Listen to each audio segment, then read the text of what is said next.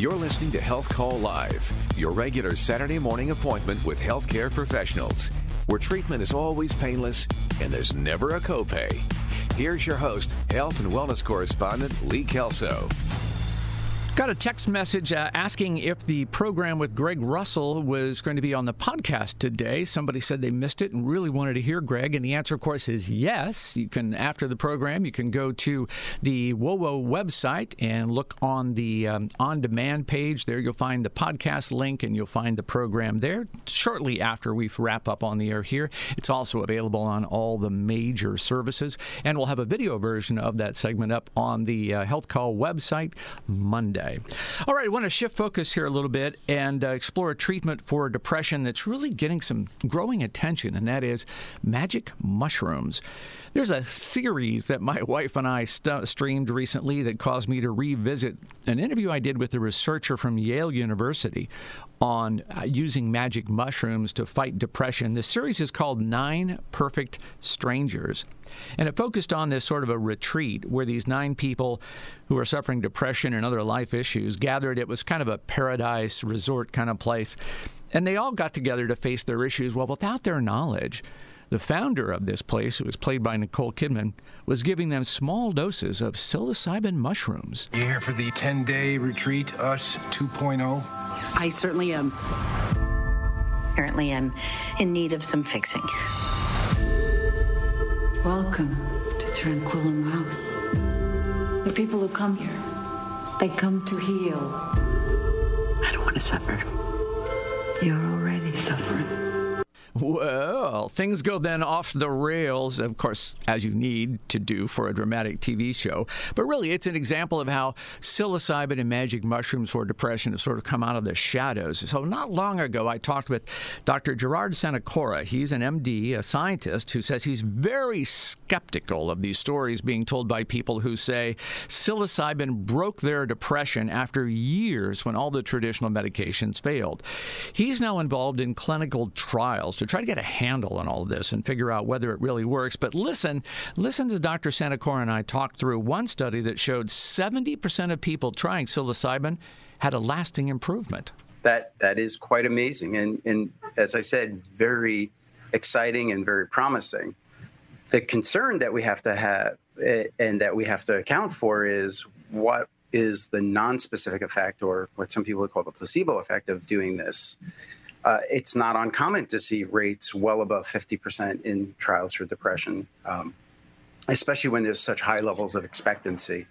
So we mm-hmm. really want to account for that and make sure that this is a true effect of the drug. The the other interesting thing in most of these studies is it's not just the drug.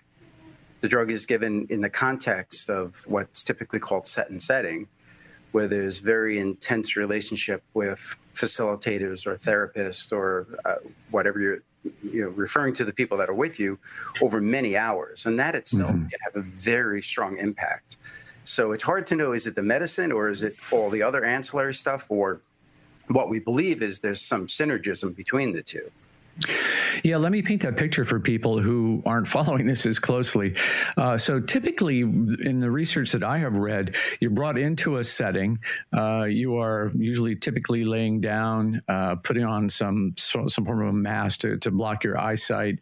Uh, often, there's music involved, and there's somebody there as a guide to kind of get you through this process. So, I see what you mean about it's a it's a formal structure. There's a lot of interaction, and you would have a lot of expectation, right? I went through a lot of effort to do this, so I want something on the other side. So I see how that could be a bias. I get that. But the long term response to, to uh, psilocybin is really interesting. So there's some belief that psilocybin might be causing the brain, for lack of a better phrase, to rewire and restructure itself. And that might be part of the benefit.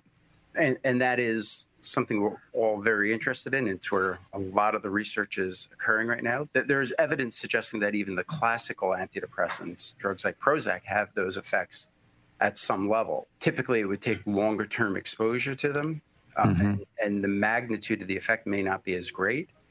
But this is something that has for the past 20 to 30 years has been a prominent hypothesis in, in the mechanism of antidepressant action that it's facilitating these adaptive changes in the brain So tell me about the work that you're doing and and what you think is the next big question we need to solve as we move closer to giving some serious look at psilocybin. For me, and it's where our work is uh, primarily involved, is doing the clinical trial research to actually convince ourselves that this is an effective antidepressant.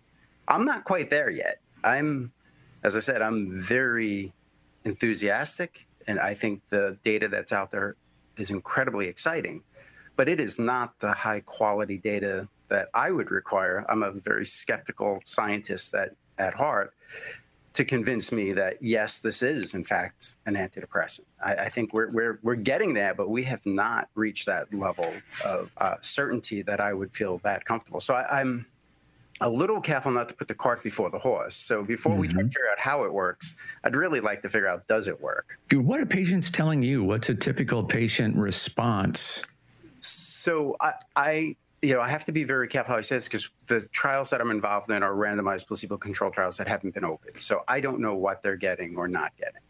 So I want to be careful in, in how. But so let me explain that for the audience. So yes. an open trial. Uh, so you're doing a placebo-controlled trial. So you don't know whether the patients are getting the drug or something else. Correct. Okay. So so I do want to be careful in talking about the specific effects, and in fact. Most trials right now, since these are what's considered Schedule One drugs, which means that uh, they're illegal, essentially. Yeah, basically, they they have no medical use at right. this point. Um, so they typically have to be used in a way where it's under a research protocol to be done legally. But in general, the effects that people get from this typically range from having a what they would consider this period of enlightenment, saying that they're able to see the world in different ways to see their problems through different lenses, uh, and, and they feel that they're able to change the way they think about things and, and have a completely different perspective. But on the other hand, there are people that say this was a very frightening, scary experience, um, and you know they uh, it was unpleasant, and you know it ranges, and that's a, a major reason why it's important to have people that are very familiar with this in the room with them, working with them, preparing them for it. So th- this is not, uh, and I and I tell my patients, this is not like, well, why don't we try Prozac, where I, I can pretty much guarantee you that you're not going to have any major changes one way or the other. It's not going to be a terribly unpleasant experience, although even that can be unpleasant for some people and it's probably not going to be something you take one pill in and you feel that your perspective on the world has changed. When we talk about drugs like psilocybin, you, are really dealing with something that has a, a, much more powerful immediate effect, but it can go either way, and, and we have to really make sure that the risk just the potential benefits when we use treatments like this. Again, that is Dr. Sanacora from the Yale University Medical School researching psilocybin mushrooms in treatment of depression. I got a text message here from someone saying they are also being used with promising results in TBI and PTSD in veterans, TBI, traumatic brain injury. And that's absolutely correct. I've seen that as well. Johns Hopkins University also taking a look at this.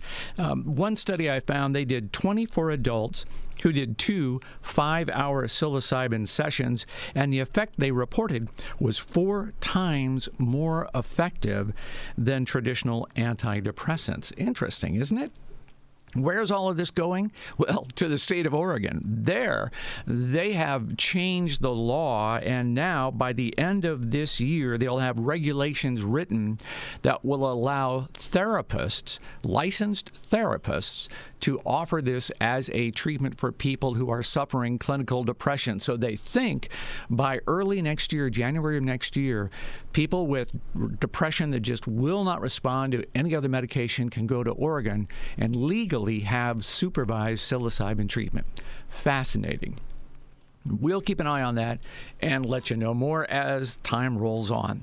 All right, next week on the program, I'm working on a segment about whole body donation. When you give your body to science, how does that work? What happens?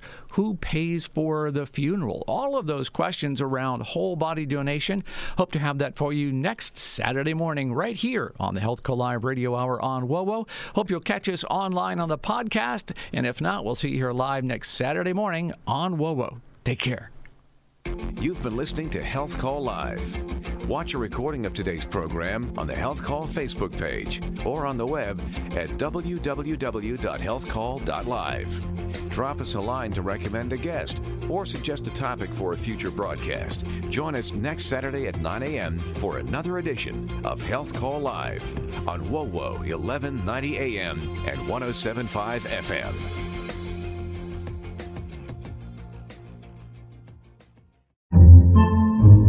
Podcasts by Federated Media.